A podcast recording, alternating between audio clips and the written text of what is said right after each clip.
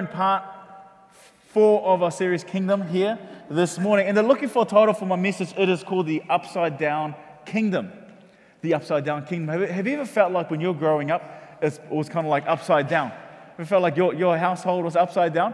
Um, I, I lived in um, what you would call today overcrowded ha- homes. Overcrowded. Anybody ever live in overcrowded homes? Like, uh, over, and that's how it was. And for you, that was normal. And, you know, and so my mum was from the Cook Islands, and so she she moved here in the seventies, um, and I remember the eighties the most. And so um, whenever family came over from, the, from, from Rarotonga, they would come and stay with us, and we were kind of like the ha- halfway house. So I was used to growing up with um, lots of cousins all around, aunties and uncles living with us, grandparents living with us. Um, rooms would be full, like we'll have a, I mean, one of our rooms was a bunk bed and a double bed, so you had two kids on, on one of the top, two kids at the top, and it's amazing how many kids you can fit on a double bed. It's amazing, and top top tails, you know, you have somebody's foot in your face. It was good times, and you know, the lounge, having people sleep in a lounge was normal, like on the on the couches, on the floor, every, it was normal. In fact, it's still normal in our house today, sleeping in the lounge and things like that, and it was quite, and it was fun, and, and I loved it, and we learned discipline. We learnt as kids, like uh, if you stayed in your lane, life was okay, and if you disobeyed, then you were disciplined. And, uh, and so we learnt to honour our older folks, or, uh, honour our, um, our our elders and things like that. But we just had a lot of good times. Uh, it was fun. But um, I remember when I was about sixteen, life changed for us, whereas everybody started moving out, and all of a sudden the house was emptied, and was and I got my first bedroom on my own when I was sixteen. I thought, wow, I felt like I was getting my own house. Uh, that's what it was like, you know. Oh, I got my own room and so much space. And and then and then I was like, oh, and all of a sudden I, I was like, all of a sudden I was afraid because I've never slept by myself before. And so I'm sixteen, never slept by myself. And so I'm um, in this room. But I, I remember, I, I all of a sudden I realized I felt like my room was automated. You know what I mean by automated? So like I wake up in the morning, my room is a mess. I go to school and I come back and the bed's made. Everything's clean. I'm like, wow, my room is automated. And so the thing is, I never noticed it because I realized growing up, I never did any housework growing up. Never did any of that. It was always done by the aunties and uncles, my mum, my grandmother, and all those things. Now it was just me in the household with me, my mum, and my grandmother. They were still doing all the cleaning and, and all that kind of stuff, and it was kind of normal. So I was like, I'll get up in the morning, my bed's messy, I'll get my clothes and I'll throw it on the floor, and I'll come home from school, and now my bed is made, and my clothes are washed, dried, and it's ironed. Everything was ironed. Even my underwear was ironed. It was incredible. In fact, I'll go to my kitchen table. I'll sit on my kitchen table. We didn't have a dining room. Sit the, and food will just come to me, and I'll eat my food. I'll get off, and then and then it will miraculously be cleaned. And and I never did any house uh, uh, uh, housework whatsoever growing up. And I know what you're thinking to yourself, wow, that guy is lazy. Okay, what a lazy guy. Uh, but l- hear me out. Let, let me get a bit of reprieve, okay? This is what I learnt, what my mum and my grandmother taught me. They taught me compassion. They taught me to to love people. They taught me to accept people. They taught me that um, that even when, when, when we didn't have much room, someone needed a place to stay. We haven't got much room, but we've got room. You're welcome to this place. If you if you didn't if you didn't have any food, we didn't have much, but you're welcome to have what we do have. And so I had many of my friends stay or, or stay with, with me. Sometimes they would run away from home and stay with me for. And I'll just keep telling my mum, "Oh, my mate Pete, he just wants to stay the night for the whole week. Stay the night." But anyway, that's another story. But uh, this is this is what I learnt. And then and then when I got married uh, with Poro, then I this is what I learnt. I, I realized that I didn't marry my mother. So I realized that when I put my clothes on the floor, and then I go and I come back, guess what? My clothes are still on the floor, hadn't gone anywhere. And then I learned, when I sit at my kitchen table, all I'm doing is sitting at the kitchen table because nothing else happens. I'm just sitting, I'm looking over my shoulder, yeah. But yeah, but to be, but to be honest, in my household, uh, this, uh, this is, in, in our household, I actually, I do all the cleaning, I do all the cooking, I do all these things. It's not because Poro doesn't want to do it, because I want to do that. I discovered that I started doing for Poro and my children what my mother and my grandmother had been doing for me. And they and I had, and in fact, if you come to my house, I will serve you. And I will serve you. And and um, and we always have a mattress in the hallway for um, for for not not if, but when somebody needs a place to stay. And we've always got room. We've got a couch, we've got mattress. and we've always got people staying at our place for whatever reasons. Whether my friend was, our son says, "Look, my uh, my friend got kicked out of home. Can he stay with us?" I was going, just as long as he doesn't eat my, my cereal, it's okay. Yeah. No. But the thing is, this is what I learned. And and, I, and the biggest thing I learned was compassion, to be compassionate um, to one uh, to one another. Um, and um, and I, I, do you ever feel like our society is becoming less compassionate? Do you feel it's less compassionate? Like, when I talk to older people, this is what I hear all the time. They say, well, it wasn't like that back in my day. Right? And you might be, you might have said those same words. Wasn't like that back in my day. And I, and I realize when I get a bit older, I'm going to say, be saying the same things. It wasn't like that. They, people weren't like this in my day. But I do feel that our society is becoming less compassionate, because the, the road to, to be compassionate takes full attention. Did you know that? That the road to compassion takes full attention, takes our full attention, because I believe that our attention is under attack. It is, truly is. Because we live so busy lives, don't we? And you know, you know, you know the smartphone. I, I love the smartphone. I really do. I really enjoy it, and and it's and, and um, you know, this phone has connected us worldwide like never before. We're we're way more connected than ever before. But at the same time, our phones have disconnected us from one another. Have you ever gone to the fish and chip shop? Right, you sat there, you sat there to, to order your food, and you notice as you sit there, and everybody's on their, their devices. They're on their phones. Or you go to the doctors, everybody's on devices. I remember going on the plane, and, and I jumped on the plane, and there's a guy by the window, and I got myself, finally got my seatbelt, and once I figured out how this thing works, um, and then I turned to the guy, and I go, hey, how's it going? Where, where you off to? And he doesn't say nothing, he doesn't reply back to me. Then I realized he had some ear earphones, and he's on his phone. And I was like, okay, so I put my earphones on, and I was on my phone. But, but I think we're, we're under attack, we're under a siege all the time. You know, how many times, have you ever gone out for a date with your with your partner, or, or gone out with your friends, and you go go to a restaurant, and somebody's you see someone having a romantic dinner, but someone's on their phone, you know, or they're both on their phones.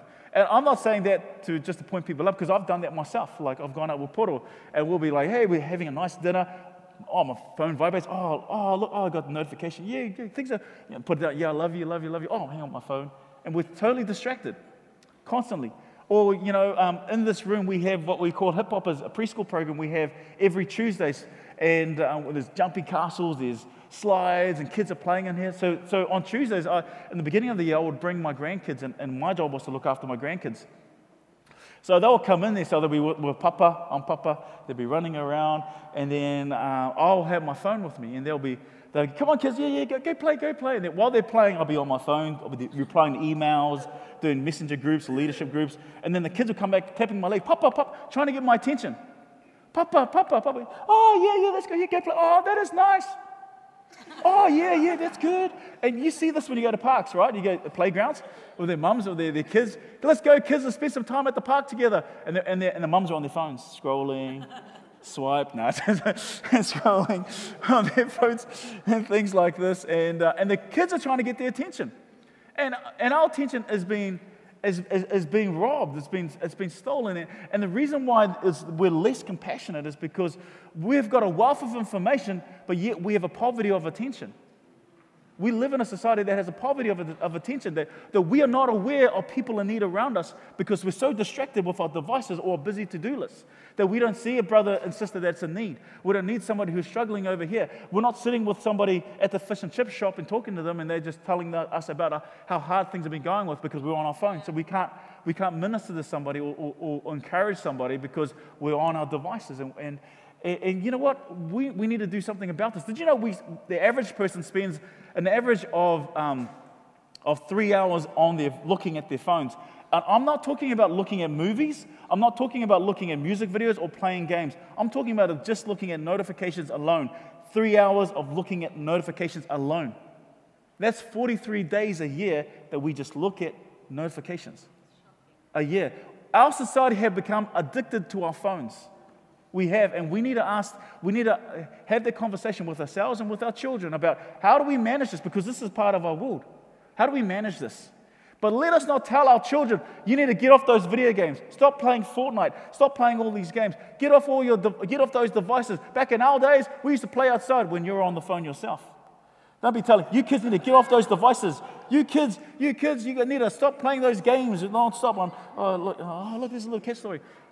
You know what I mean? We find ourselves in these places. And, and this is a journey that I've been on myself, and I've discovered I do exactly that. So I've learned to put down our phones. So let us learn to put down our phones. Let us learn to put down our phones. Because what has your attention has you. What has your attention has you. It has become your king. What has your attention has you. It has become your king. What is robbing your, what is robbing your attention away from your children? What is it for you that robs your attention away from your children, or robs your attention away from your loved one, or your friends, or your, your parents, or people in need? What is robbing you of your attention? Because what has your attention has you, it has become your king. What has robbed your attention away from God? Ultimately, what robs your attention away from God? What is it for you? That's why when Jesus comes, he comes announcing that the kingdom of God is here. He comes to refocus, to re-grab our attention. He says, the kingdom of God is here. Repent and believe the good news. This is his message. This is the number one thing Jesus spoke about more than any other topic, was this, that God's kingdom is here. It has arrived. It has come near. Refocus. Refocus. Bring your attention that God's kingdom is here. Repent and believe. And when we read this passage, sometimes we get confused, because when we think of kingdom, our English words tell us that a kingdom is a place. It's a place that we go to, like the kingdom of Tonga. The kingdom of Tonga is in the South Pacific somewhere. The United Kingdom, it's around England somewhere, you know. The, king, the kingdom is a place.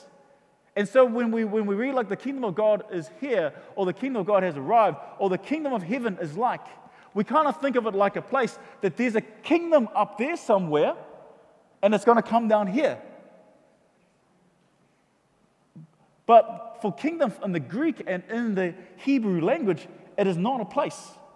In our English language, it's a place, but in the Greek, it's Basileia, and in the Hebrew, it is makut, and refers to an activity or an action. The kingdom is not a place, but a but a activity or an action. It's the way a king reigns. It's how we reign.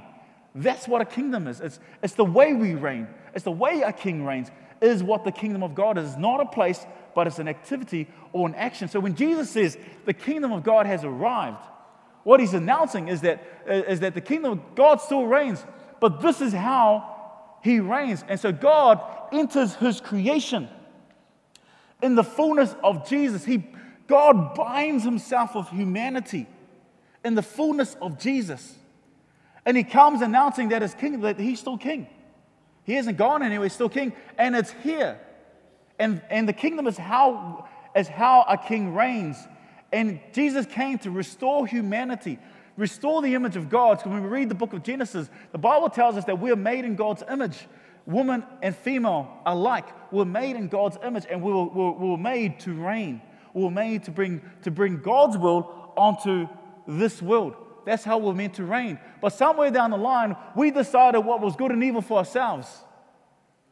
That we're not going to let God define what good and evil is for us. We're going to define it for ourselves. And God, your will's not going to reign here, but we're going to assert our own will on this earth. And we find ourselves in a spiral trajectory heading down, downwards. And we always find ourselves in trouble. And if we're truly honest with, with ourselves, our greatest regret is because we caused it ourselves. So Jesus comes, and he comes, and he says, the kingdom of God is here. He's declaring, this is the reign of God. God has come to retake his world. And this is how the reign of, this is what the reign of God looks like. This is how you reign. And, and if you, and you are invited to come into the family of God. And you're invited to live under God's reign and, and rule and reign just like God does, and bring God's reign to this world. And so Jesus shows us what that looks like. What does it look like? What does it look like when God reigns and rules in Jesus? It looks like a leper being healed. Wow. That's what it looks like. Wow. So, you know what it looks like? It means like when there's somebody at work that says to you that they're, they're not feeling well, the reign of God looks like this. Can I pray for you for healing? Wow. That's what it looks like. Yeah. It looks like a tax collector being invited in society. Now, a tax collector was the lowest of the, was lower than a sinner, was seen as, was an outcast, was seen, was, was seen as somebody who has uh, betrayed a nation. And and one of and the people that Jesus invited into the disciple, as a disciple, was a tax collector. So what does the kingdom of God look like? It looks like we invite people that society will, will say, not worthy to be part of us. They said, you are welcome here. That's what the kingdom of God looks like, that you're welcome into this place. It looks like a woman who, who has been caught in adultery, forgiven. What does the kingdom of God look like? It looks like forgiveness. It looks like something that, that, that, that you should not be forgiven of. It means that I will forgive you. I will let down my offenses. This is what the kingdom of God looks like. This is what it looks like to reign here on earth. It looks like forgiveness. It looks like a woman who had an issue of blood for twelve years being set free. It looks like compassion. To be fully aware of the need around us. That's what the kingdom of God looks like here on earth. Jesus confronts evil. When Jesus came announcing and teaching the kingdom, he confronts evil. How does he confront evil? By reaching out to the people in need, people in most need. By reaching out to broken people. Because you know, if, if in our thinking, if we were going to bring, if we were going to establish a kingdom here on earth, what will that kingdom look like? That kingdom has to look powerful. We're going to have to build a strong army. Why? So we can assert our will. So that, we, that people can come under our rule and authority. Our kingdoms, kingdoms have to be powerful. But when Jesus comes, it's the upside down kingdom. He starts declaring, my kingdom is an upside down kingdom. The strongest in this kingdom is the least. My kingdom of God looks like people who love and forgive one another. My kingdom looks like, how do we come against people who are evil? With love. This is what my kingdom looks like. It's the upside down kingdom. So right at the end of Jesus' ministry, when, before he gets, he is crucified and he, and, he, and he arises from the dead. Before that all happens, he's on his way to Jerusalem. And he's with his disciples. And his disciples are, they're kind of like following him. And so I can just imagine what Jesus, oh no, Jesus walking. Jesus walks like this, right? And anyway, his twelve disciples behind him, and they're, they're kind of chasing. Two of them, James and John, they, they, they think, so the disciples are thinking to themselves, you know, everybody's talking about Jesus. Like, honestly, the whole country was stirred by Jesus, on, and he was coming to Jerusalem. And the, and, and the disciples were thinking, when we get to Jerusalem, we're going to be famous because we're part of Jesus' twelve disciples. We're going to be famous. They're going to take Jesus and they're going to make him king and we're going to overthrow the Romans. And that's what this kingdom is going to look like. Jesus is going to, and they thought that Jesus was going to be king like King David, coming to, to, to rule and to overthrow the enemy with power and with might. They had no idea what the kingdom of God was going to look like. And so two of the disciples, James and John, they come running up to Jesus and they go, hey, Jesus, Jesus, you know, when we enter we enter to Jerusalem, yeah, man, we know you're the king and you're bringing your kingdom here. When we enter this place, can we be number number two and number three? Can we sit either side of you? Because they thought, you know, when we get there, we want that authority, we want that rule, and we want to be leading, we want to be sitting next to you when you take take control of this of this nation. And I love the this other disciples, they find out what the other two had asked. And so Mark chapter ten, verse forty-one says this. When the ten other disciples heard what Jesus and John had asked, they were indignant. Okay, they were upset. They weren't upset because they thought, you know what, we need to be humble. Jesus will talk about we're going to be first and last. How dare you ask that? The reason why they were, the real reason they were upset is because they were thinking, what? If anybody should be second or third, it should be me. I should be. It should be. And yeah, can you imagine Peter? Peter's thinking, if anybody should be number two, it should be me. I was the one who got out of the boat. I was the one who began to walk on water. I may have sunk, but at least I got out of the boat. If anybody, it should be me. And, and Jesus, he was like, oh my goodness, I think I've chosen the wrong twelve.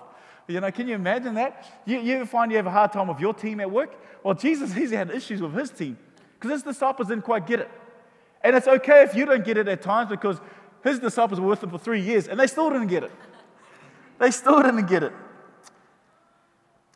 And so in verse forty-two, so Jesus called them together. He said, come on, man, how much time do I have to be with you guys, man? And, he, and this is what he says, you know that the rulers in this world lord it over their people and officials, and they flaunt their authority over those under them. So this is what he says. Now Jesus is about to declare this idea. It's a powerful idea. In fact, it's a revolutionary idea. This idea had never been heard at this time. This is the first time this idea, this idea of what a kingdom looks like, this is the first time that it is declared and preached anywhere in the world it or, uh, originates right here. And this is what Jesus says. This is the idea of what a kingdom looks like. This is what it looks like to be strong. And he says this, and he goes on, verse forty-three, but among you, it will be different. It's going to be different. This kingdom looks different. Whoever wants to be a leader among you must be your servant. You want to lead? You want to lead? Go and be a servant. That's how you lead in this kingdom. Matthew, the, who was the tax collector, he had servants. He knew exactly what they meant. But Jesus wasn't finished there. In fact, he goes a little bit deeper. And he goes on, he goes, and whoever wants to be first among you must be the slave of everyone else. So look, don't just be a servant, be a slave. This is what my king, it's the upside down kingdom. This is what my kingdom looks like. Then he goes on, for even the Son of Man, talking of himself, came not to be served, but to serve others and to give his life as a ransom for many. This is why we're going to Jerusalem. This is what my kingdom looks like. It's an upside down kingdom. It's an others first kingdom. If you're going to follow me, it's about others first. It means lifting our eyes off our smartphones and our busy to-do list and being aware of people in need. Because what, what has your attention has you, and it will become your king.